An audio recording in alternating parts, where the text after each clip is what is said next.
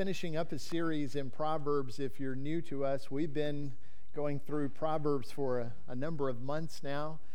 And as I'm closing out this, this little series, I've got four sections that I want to cover, and then we'll be concluding Proverbs. I want to talk about home life.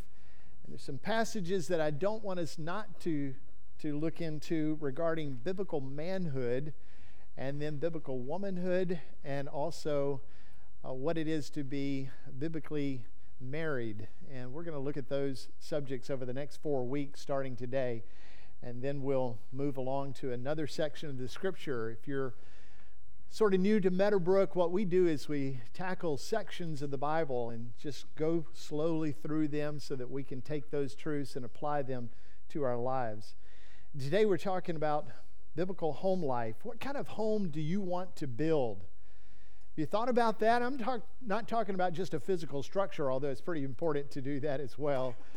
Uh, when we were talking about building a new complex, you can see we're in a construction project here, and many of you have been part of that discussion for a long time. But we were considering what kind of church building, what kind of facility we wanted to build, and we were considering that based on the mission of the church. And those things that are most important to us, like the proclamation of God's word and the worship of God by his people and the discipling of people and educational space that is needed for that, and the sweet fellowship of the saints of God and a place to greet new folks and be hospitable is that's a trait of God.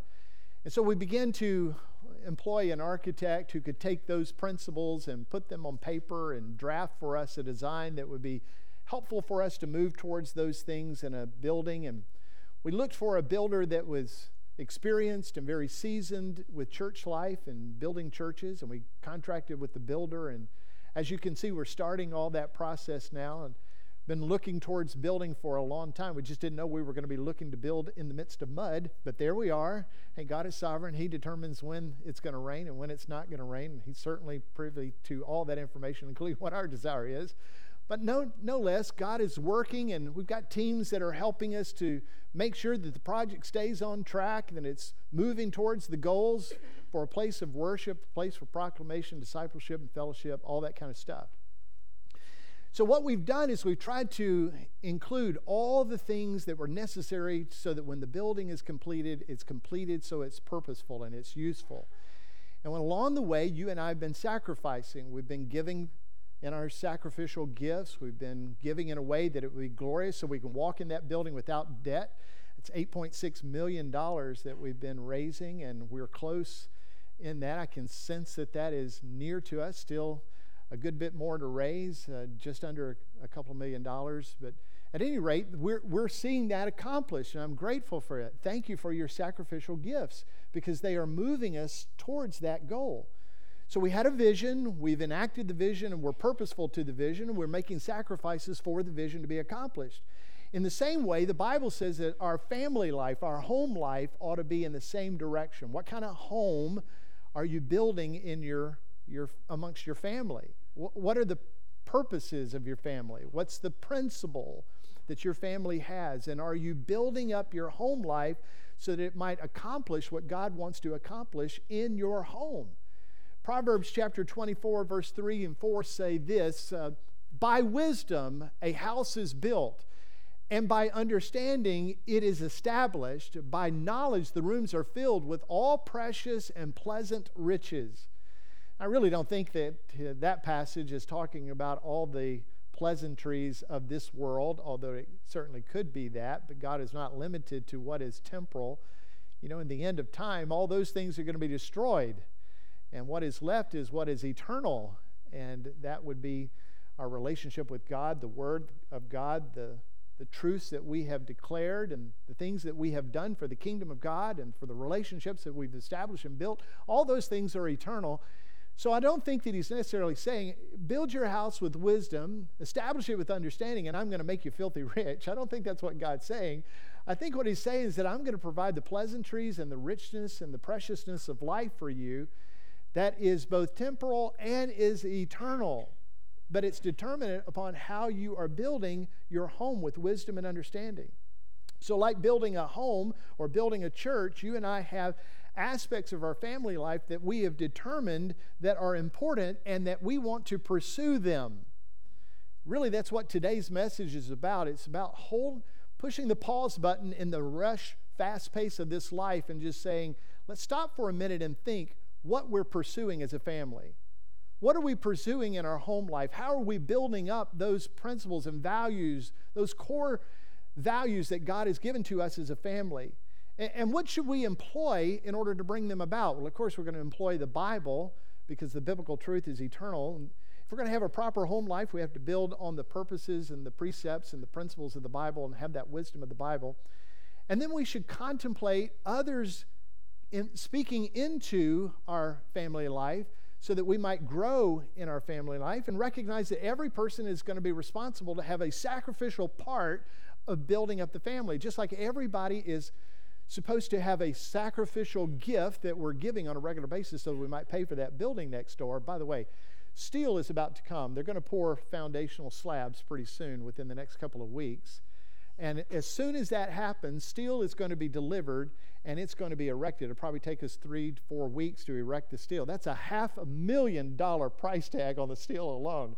So you and I have come to a conclusion that we're going to make sacrifices in order for that kind of thing to happen. And it's the same way with our family. We are each making sacrifices so that the family is built, the home is built.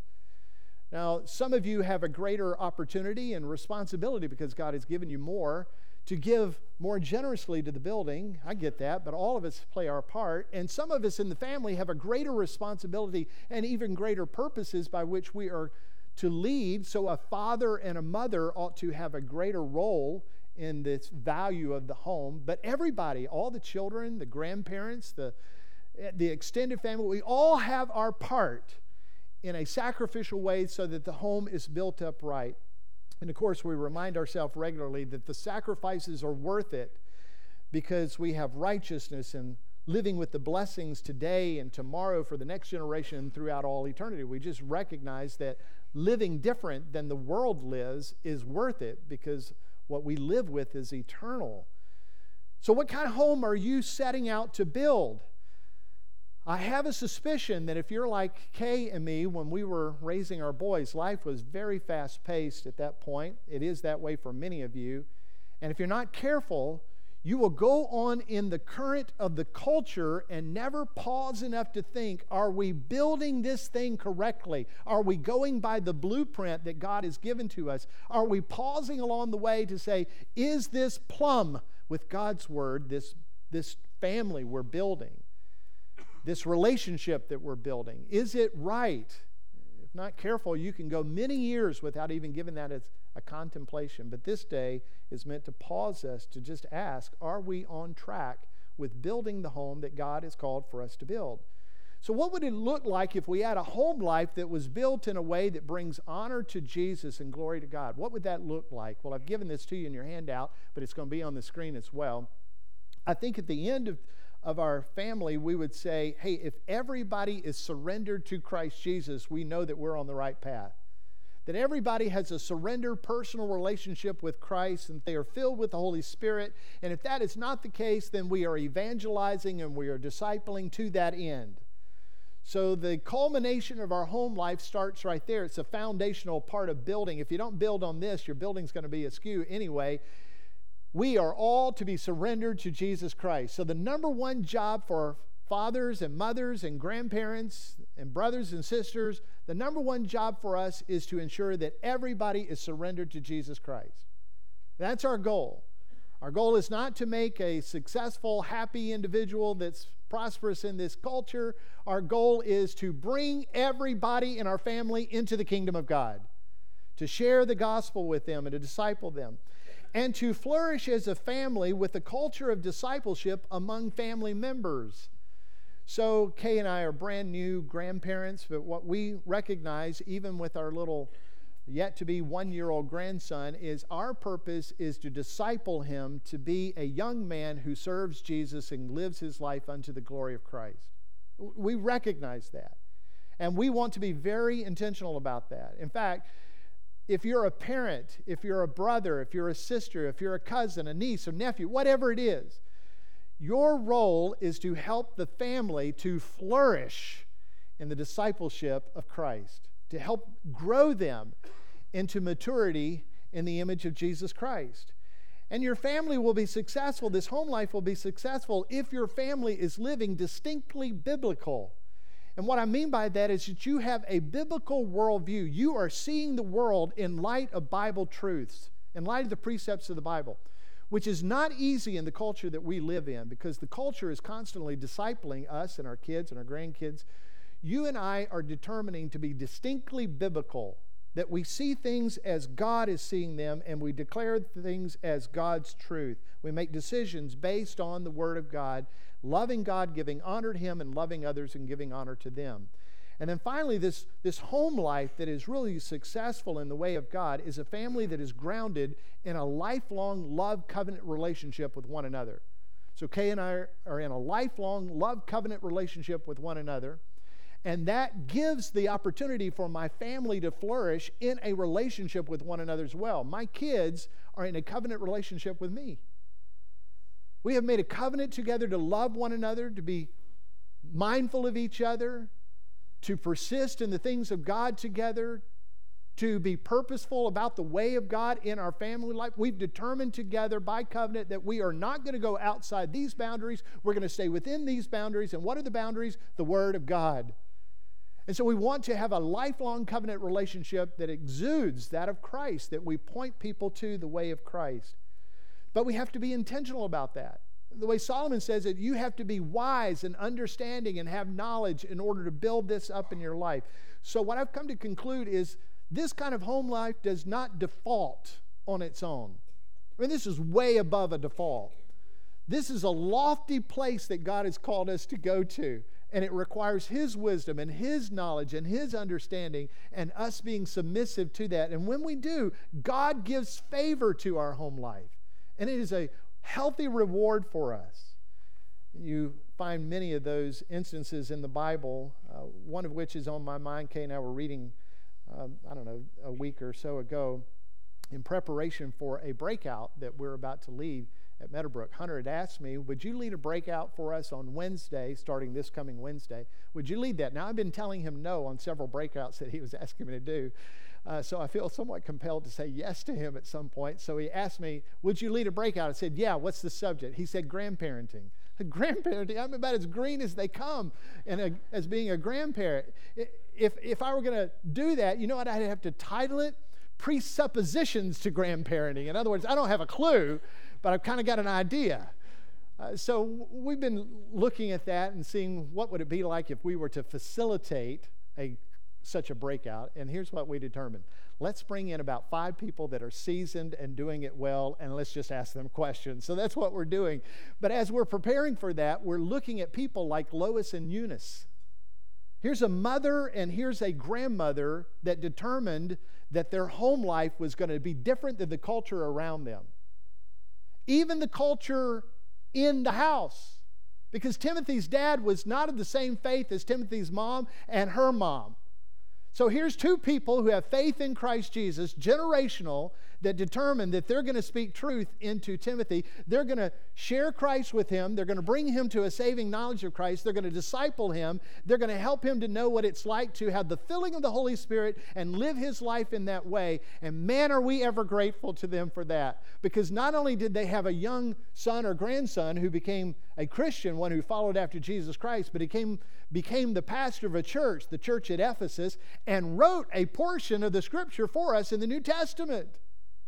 So I'm here to say to us that this is way bigger than us. God will use your children and your grandchildren and their grandchildren and their grandchildren exponentially for his kingdom if you and I will apply the biblical truths to what it's like to have a healthy, Christ honoring home. I want to build the home well. You say, well, it's too far gone for me. No, it's not. I can tell you it's not. That's the reason why, if you're a grandparent, you love grandparenting because you get to circle over and do it again. Let me get it right this time. Or maybe you can come and bring your children in and say, Hey, I've got a different perspective now, and I want to tell you I'm sorry for those times that I missed it. And from this day forward, with God's grace, I'm going to walk differently before you. Everybody can have this shift, this moment where God brings us to an understanding of truth. So let's talk about wise home life, the wisdom of God to build our homes well to the honor of God and to the goodness of our family. We need not only observe God's creation to find a rhythm and a way by which we ought to foster into our lives. You know, Proverbs talks over and over about God has created the world with wisdom. And that wisdom is evident in Eden where God has placed mankind. Before the fall, God has placed them in Eden, and what they have discovered is the wisdom of God. The wisdom of God, in that they are in harmony and rhythm in relationship with God, and they understand that they are made in the image of God, so they have rhythm and harmony with self, peace with self, and who they are. And they have rhythm and harmony with one another in their lives, Adam and Eve do. And they have an understanding of the rhythm and the peace and the harmony that they have with creation. Of course, all that shifted when mankind brought sin into the world and brought disruption to all of that, and he no longer is in right relationship with God. He has a different view of himself, he has a different view of each other, and creation is broken, and it's really difficult to live within creation and, and survive and, and thrive in that. But what Christ is doing is he is reconciling in all things to himself. So, what Jesus has come to do is he's come to right our relationship with God. Those of us who were enemies of God, which we all are, were born in sin. We have a rebellious way. We go against God's word and against God's way. But Christ has come to reset that. That's what was happening in that pool a moment ago. It was an indicator that here's one who has come to Jesus by faith, and he has died to the old way as if he was put into a watery grave, and he has been raised up to a newness of life as he was raised by faith in Christ Jesus. Everything has changed because of that faith moment where God has extended his grace to that, that little boy, Mason. So that's what Christ is doing. He is making us, those of us who are enemies of God, to now be in the family of God and be in right relationship with God. He's reconciled us to God, and He's made us to be a new creation. We're new creatures in Christ. The old has passed away. Behold, all things become new in Christ, right? So I can identify myself differently. I can identify myself in Christ as a new creation, one who has been born from above. And we see other people differently. We treat other people differently. We respond to other people differently because the love of God has filled our heart. So, with husbands and wife, where they might have friction together, there can be a ministry of reconciliation that is obvious in the midst of that because God has filled their heart with love and they see each other differently. So, there's sometimes that I just really sin against my wife. And she has every reason to be ticked off at me to be disappointed with me, to be mad at me. But instead, she can see me in the reconciliation of Christ and catch this. She can see me as God views me with the covering of the blood of Jesus Christ, and she can forgive. And so it is for me. And so it is for our children. And so it is for the extended family that we can view other people. One of the greater prayers that I learned to pray was Lord, help me to see my wife as you see her. Help me to see her with the covering of the blood of Jesus Christ as she's been cleansed from all unrighteousness. And then, as a family as well, we can learn the wisdom of God and the way of God with stewardship, that He has made us to be stewards of the land. So, stewarding all the resources, managing all the resources that have been entrusted to us in a way that is wise and with understanding and with knowledge. So, God has given us all those things and we can we can uh, grow in them as a family. So let me just ask you this question. In relationship to your family are you growing in oneness with god? Are you growing in your understanding as being born again from above and you see your family is that way? If not are you leading them to that? Are you growing in how you're viewing one another with love with reconciliation with quick forgiveness? Are you promoting peace and harmony in the family? Are you looking to get your way and looking to be a grumbler and complainer? Are you stewarding the resources of God well? And if you say no to those things, then you're not acting in wisdom and understanding and knowledge. And God would say, I want to give you grace to do that and the blessings to have that. So the rhythm and the way that God has established the world can be brought into our own life. And I think the family life can really uh, apply those principles well. So, wise parents, grandparents, and children understand that Jesus is the answer to all of our struggles. So, we're all going to go through struggles.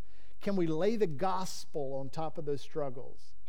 Can we see the gospel in the midst of the struggle? Can we see God in the midst of that? Can we point to Him? Can we extol Him, which means to elevate Him? Can we raise Him? Can we praise Him in the midst of that? That is a healthy home that sees things beyond the temporal and sees things into the eternal.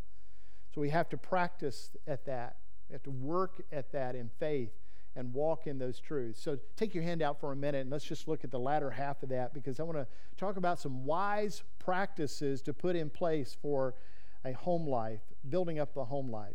There's just four quick principles that I'm going to point to that are identified uh, there in your handout and I think are illuminated throughout Proverbs. One, be in a relationship with wisdom. And as Paul tells us, 1 Corinthians, wisdom is a person, his name is Jesus. Be in a relationship with Jesus Christ and be in a relationship with wisdom. And here's some steps that you might begin to apply if you're not already doing that. Being in a relationship with Jesus means that we are purposeful to read and know and apply the Bible to our lives. To read it, to engage it, to apply it, to know it, to think about it, to meditate on it, and circle to our family this constant question what does the Bible say about that? So, Jesus is not something we're aspiring to. Jesus is not something that we're going to. Jesus is with us. He is a personal God who chooses to personally relate to us, and He indwells us by His Spirit. This is our faith. And so, with that, we take the words of truth that have been given to us, the words of Jesus, and we read them and we apply them and he gives us insight by his spirit of truth that dwells within us. What does the Bible say about that? So, in this crazy, crazy world, man, can you believe how crazy it's gotten in just the last few years? And it, as the Bible says, it's going to get crazier. You think it's rough now, it's going to get more rough. You say, well, how can it get more rough? Oh, it will. Jesus promises that it will. So here's what we have to say as Christians constantly what does the Bible say about that? because the world is changing its mind constantly. The world says this is what that definition is now, and this is how you apply it. And a couple of years later, they've changed the definition and say, no, this is the way you apply it. I mean, things are moving at a pretty rapid pace. The things that Kay and I are shocked about now, our boys probably won't be so shocked about that in three or four or five years. Things are changing. So you and I have to constantly come back to what is eternal. Can I remind you that these truths are eternal? They always have been from eternity past and they will forever be in eternity future. So that means today we take this word and we say, what does this say about it? How do I understand this truth? Constantly ask your family in your relationship with Christ and with the wisdom of Christ, what does the Bible say about that? And then seek counsel of the Holy Spirit. It's not just what the Bible says about that, and we're reading about that, but we're reading about that with the intention that the Holy Spirit is going to help us to apply those truths. So we pray about it. So if we just got those two things out of the message today, if we want to build up a home life, it would be for people who are followers of Christ, which we pray that all of our family will be, that they read the Bible and they ask constantly, let's pray about it. Let's just ask each other, let's pray about that. Let's, what does the Bible say? And let's pray about it. And then be actively engaged in the body of Christ, the church. Train your family to grow in faith and service in the body of Christ among believers here at Meadowbrook. You and I are meant to be part of a family, a nucleus family, and an extended family, and both help us to be identified in Christ. You learn more about Christ from the pages of the Bible by the time in prayer with the Holy Spirit and by engaging in family life. You say, well, my family is very, very small. Oh, but your church family is large. And you and I ought to be connected to the body of Christ, this family, Meadowbrook, so that we serve together, we grow together, we are part of this faith family, and we're here all the time. You know what the number one question, well, I shouldn't say number one. You know what the top rankings of questions includes? This is the negative are we going to church tomorrow? If your family is asking, Are we going to church tomorrow? then you are not building up a healthy family with wisdom and under, understanding and knowledge. It just be, ought to be absolute. You, you don't ask yourself, uh, are we going to read the Bible this week? Are we going to pray this week? Are we going to go to church this week? Of course. That's who we are in our relationship with Christ. We read the text, we pray the text, and we come together collectively to engage the text. All right, so secondly, be an example of one walking in wisdom. Here's what Proverbs says Proverbs 20, verse 7 The righteous who walks in his integrity, blessed are his children after him. And I like this verse as well Proverbs 14 26. In the fear of the Lord, one has strong confidence, and his children will have a refuge. Now, think about this for a moment. Your children take refuge in your wisdom that comes from Christ. So it's one thing for you to have refuge in Christ. He is the shelter in which we, we move to. He's the strong tower. He's the rock in which we stand on. Here's what Proverbs says if you, as a dad, as a mom, as a grandparent, as an older brother, older sister, whatever it is, if you are engaged in the wisdom of God, particular dad and mom, your wisdom is the refuge for your children. When life around them is crazy, they come and take refuge in you because you are the wisdom of God in their lives. I encourage you in that. That's available to all of us. And your children are hungry for that. Your grandchildren are hungry for that kind of wisdom. Don't come to a conclusion like some parents, well, I'm just going to raise them up and live my life before them and let them decide. Oh, no, be the wisdom for them. Guide them in the way of the truth of God. Guide them to wisdom so that they might have refuge in the wisdom that you have. And then wisdom lives purposefully with that harmony and that rhythm and that peace that we talked about a moment ago. That's, that's the Edenic way. Proverbs says it this way Better is a dry morsel with quiet than a house full of feasting with strife. What Proverbs says is in the rhythm of God, in the wisdom of God, things are at peace. There's harmony. So be careful Proverbs is saying if you're chasing after more and more stuff, or in this case, if you're chasing after having the filet mignon every night and there's strife in your house, it would be better if you had a stale piece of bread to eat as long as you have peace. Proverbs restructures things.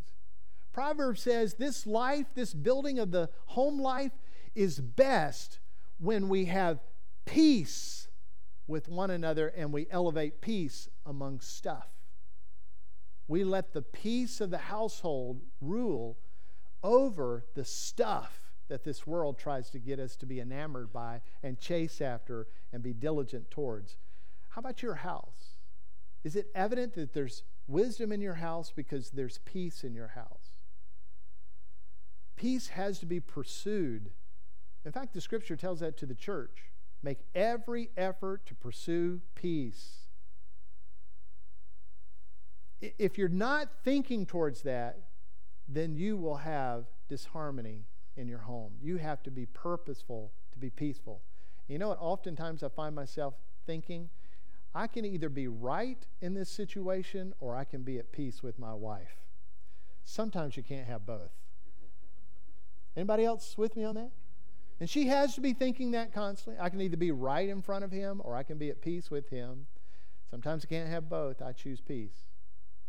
And, and I've come to find out that if we'll live that way, the right just settles. The other one's got enough walk with Christ that we come in humility and we come around to the conclusion that it's full and right with wisdom and knowledge. Number three, be consistent with giving correction and loving discipline. So, disciplining your children well is to lovingly disciple them in the way that they should go. Man, is our culture ever confused about this? The world is certainly uh, in a different direction than God on this. Like each adult, children have sinful hearts, and if they are left alone, they will continue to walk a path of sin all the way to hell. Discipline impedes their steps on that journey to hell. Discipline says, no, no, no, you are not going to walk in that way of sin. I love you enough not to let you walk in that way of sin. And discipline imposes on that individual, that boy or that girl, in a way that helps them to see that's a way that leads to destruction. I want to be on the way that leads to wellness and wholeness and peace and rest in my life and in my family's life. Discipline teaches your children gospel truth that every sin has a consequence and it has to be paid for that God is just and God is true. Wise discipline instructs your children to a way of repentance. It's not just enacting justice and judgment and punishment, but it's corrective. It's moving your children back to the way that they should go. And isn't that what the gospel is doing? The gospel is moving us to the way. Jesus says, I am the way. The gospel is moving us to righteousness and the right way of living. The gospel empowers us to live out the righteous way of Christ with obedience. And that's what we're training our children to be and to do when we discipline them. Now, the Bible advocates correcting your, chi- your kids sometimes with spanking and scolding. Here's the way the Bible says it in Proverbs 23 13 and 14. Don't fail to discipline your children. They won't die if you spank them. Physical discipline may well save them from death. Or he says in Proverbs 29 15, the rod and reproof give wisdom, but a child left to himself brings shame to his mother. So here you can see that the rod and reproof go together. So there are many times that I could correct my sons with just words, with reproof. And there are other times that it had to include spanking, because there's a reset button back there that you have to hit every now and then and then you have to reprove them. You have to you have to instruct them in the way that they should go. Uh, the world right, right now i'm thinking that kxx is is broadcasting this while we're speaking. They're broadcasting on the radio and there's a number of people say are you kidding me? That church believes in spanking. And every kid is saying dad let's don't go there. You're thinking right now oh man the pastor is throwing me under the bus. But let me tell you the Bible says that if your parents don't discipline you, it's because they hate you. And that's, that's what the Bible says. That the one who loves is the one who disciplines. That's the words of the Bible. Now, I know that goes against the culture around us, but God is the eternal heavenly Father, and this is the way the Father says we ought to do it. You say, well, that's not the way we are in the 21st century. Hey, if it's good enough for the God of the universe who is eternal, it's good enough for me. And if you got a problem with that, just email. Don't email me, email Solomon at thebible.com because these are the words of Solomon. And we're just pointing to the truths that God has given to us in Solomon. Now, let me just say, that you and I should use the Bible as our corrective means and the guidance for that. Don't use the Bible to justify your abuse. Discipline in this way is meant to be loving, it's meant to be corrective, to nurture, to move. Uh, my youngest son is in the, in the congregation today, and I'm grateful for that. But he would say, Hey, Dad, I wish you'd have preached this before I was born. And can I just say that I wish that there was an opportunity for me to take a mulligan and do some things over again. Because sometimes, as parents in the flesh, we respond in discipline out of anger or frustration. And the Bible says that's not what this is about. This is about you nurturing a heart and correcting a way because you recognize if they stay in that way, that they'll be on a continual path to hell. And you're trying to capture their heart and bring them to the way of God. It took me a while, but I finally understand in parenting that Kay and I had a role in their life which was not to modify their behavior, but to help with their heart. If I'd grabbed hold of that as they were younger, I would have been disciplining differently. If you're a young parent here today, can I encourage you to seek the Bible on the way to discipline your children? And just trust the Bible. Do it in love. Do it as the parameters that God has given to you. We spank for outright defiance and honest dishonesty and rebellion, always pairing it with instruction. If I could do it over again, I would say I will never discipline my children in that way without giving them clear instruction afterwards because it's meant to be a reset. It's meant to recognize that this sin is costly, it's painful due to the way that's right, the way that's blessed. So, some of you go through workouts on a regular basis, and when you're in the gym and you're working out, and a couple of days later, you can hardly move. You can't hardly raise up your arm to brush your hair or your teeth, and sitting down in the bathroom is a miserable experience when you've been doing leg workouts. But yet, you do it again over and over and over. It's like, what? Why go through all that pain? And the reason why you go through all that pain is because you know the pain actually builds up good. You recognize that inflicting pain sometimes to our body is for our good. And a parent understands that systematically as well. That my purpose in my heart is be, to be good. And this is the way God has instructed me at times to bring discipline, pain, to my children in order that they might have what is good. And then finally, be purposeful to instruct your family with words and by example. Whoever came up with that phrase of, you know, live out the gospel before people and when you have to use words, that person is just completely contrary to Scripture. That's not the way this works. Faith comes by hearing, hearing the Word of God, right? So, our lives as parents and grandparents and older brothers and sisters, aunts, uncles, whatever it is that we have the opportunity, our opportunities are to instruct the family in the way of God and live it before them. Here's the way Solomon said it Hear, O sons, a father's instruction, and be attentive that you may gain insight. So listen to my words. I give you good precepts do not forsake my teaching. In other words, his, his dad know, knows the good things of life, the blessings of life, and he's trying to instruct his son in that way. And he saw this from his own father. He is giving what his father has given to him. So David has instructed and lived his life before Solomon. Solomon is now instructing his son to and living his life before him. When I was a son with my father, tender and the only one in my sight of my mother, he taught me and said to me, Let your heart hold fast to my words, keep my commandments, and live. So the father, the mother is for their children so that they might live in a prosperous way. So, can I give you just three very fast ways that I'd like for you to think about the instruction and living life before your children and your grandchildren in a way that builds up a healthy home? First, Plan times of instruction with your family. That's a family devotion time. Uh, here again, if I could go back and reset some things in my life growing up with my boys, I would have a more disciplined time of instruction, just purposeful. I'm encouraged by young families at Meadowbrook who have bought into that idea of family devotions and they lead their little ones to the Word of God and they instruct them and they pray with Him. Could I encourage you to have family devotion times? If you're a wife, then say to your husband today, Would you read the Bible with me? Would you pray with me?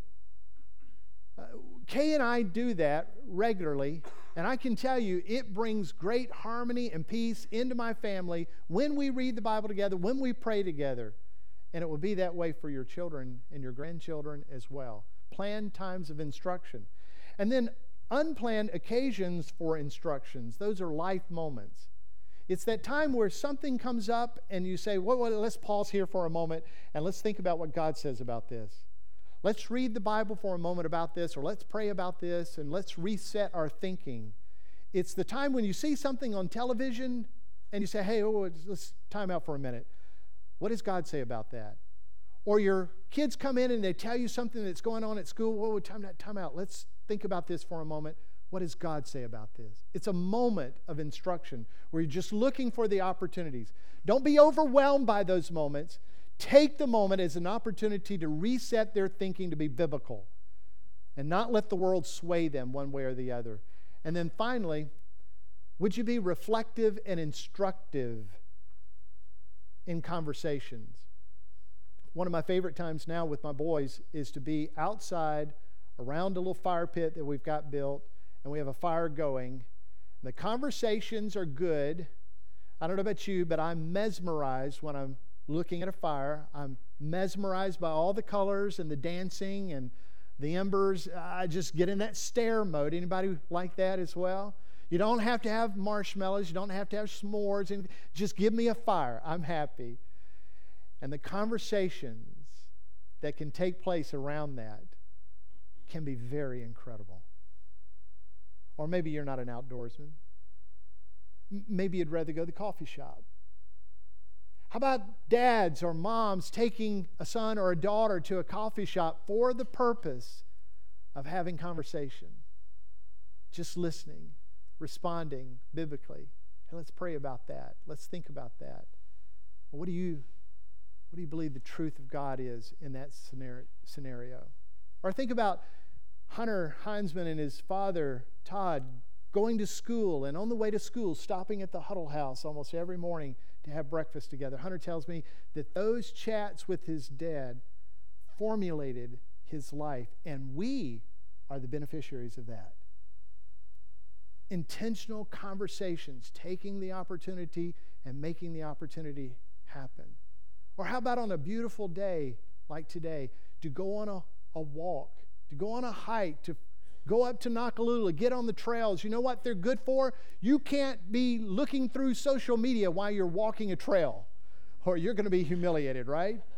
You got to watch where you're going and you're going to chat along the way. Those are intentional times and opportunities without all the world's noise where you can just have conversation. Husbands and wives would do well to have that time. Grandparents and grandchildren have a great opportunity there. Siblings, great opportunity. Mom and dad, certainly a great opportunity. Now, let me ask you this What if we could envision our family having success in this? What if we could envision our family having wisdom and understanding and knowledge from God and applying it purposefully in our lives? What would life be like? Or what if we envisioned our failure. Just choosing not to be purposeful in this way, what would that family look like? I'm here to say that if you don't purposefully move towards what is right, the default is to go the way of the world. And today is one of those opportunities to say, Oh, God, time out. I need to rethink this. I need to purposefully be building my family in a way that honors Christ and can be generationally good. Let's pray about that. Now, Lord, as we've contemplated your scripture, we pray that your Spirit, who is our great teacher, would help us to have life in it. For some in this room, it's an opportunity to say, Time out. The way I'm going is not the way of God, and I need to reset. So, Lord, we thank you for that moment of repentance where we can change the way we're thinking and walk in a different way. Maybe there's a father or a mother or a child or a grandparent that needs to humble themselves, ask forgiveness, and walk in a new way. I pray, Lord, that you would give the grace to do just that. I'm thankful for those who prove to be faithful in this way. Lord, their family is making a great impact. It will today and will throughout eternity. I bless you for them. And I pray that you would give them the sustaining grace to continue in that, to persevere. In a world that is darkening, may they be the light that shines brightly. So help us, God, in these things, I pray.